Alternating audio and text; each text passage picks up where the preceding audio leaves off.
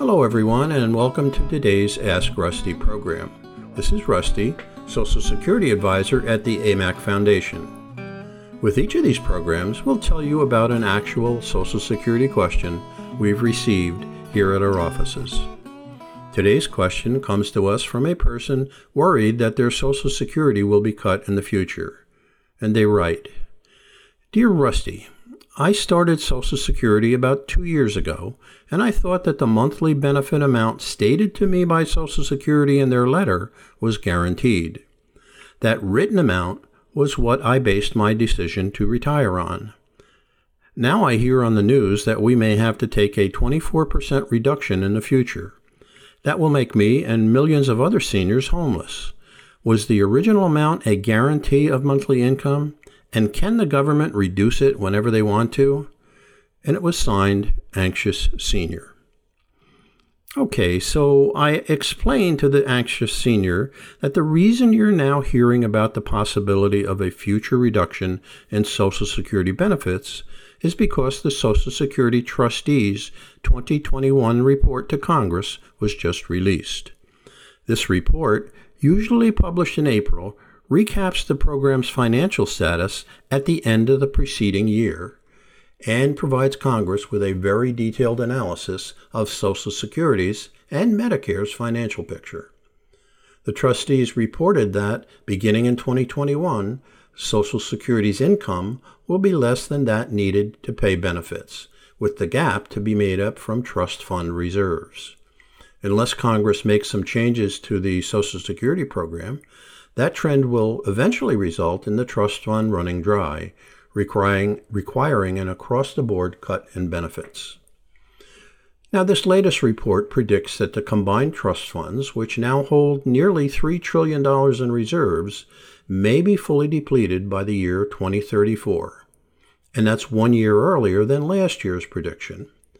Although the 2034 date is new news this year, the mid 2030s uh, potential depletion date has been reported for years, and it is not a new issue.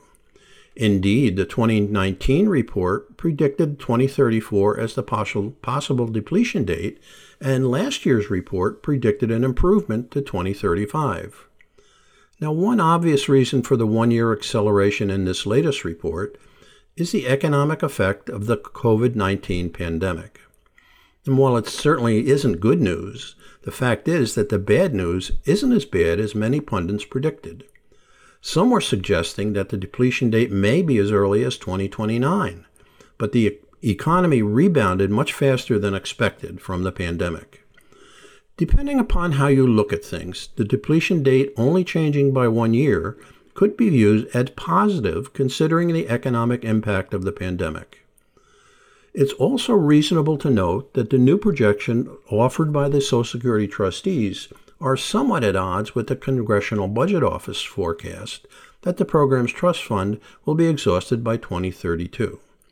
But rest assured that the matter will receive continued analysis in the months ahead. But here's the bottom line. It's extremely doubtful that Congress will ever let the Social Security trust funds be fully depleted necessitating a benefit cut for all recipients.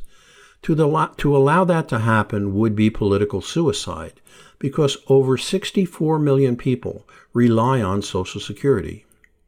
Now, is your benefit guaranteed?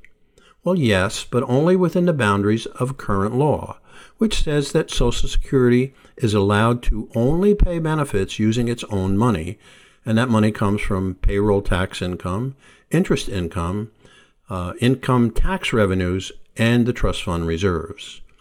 No benefits will be cut for as long as the trust fund can make up the difference between income received and benefits paid.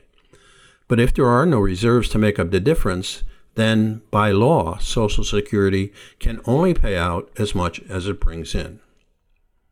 Now, Congress already knows how to fix this issue, and they know how to avoid a cut in Social Security benefits.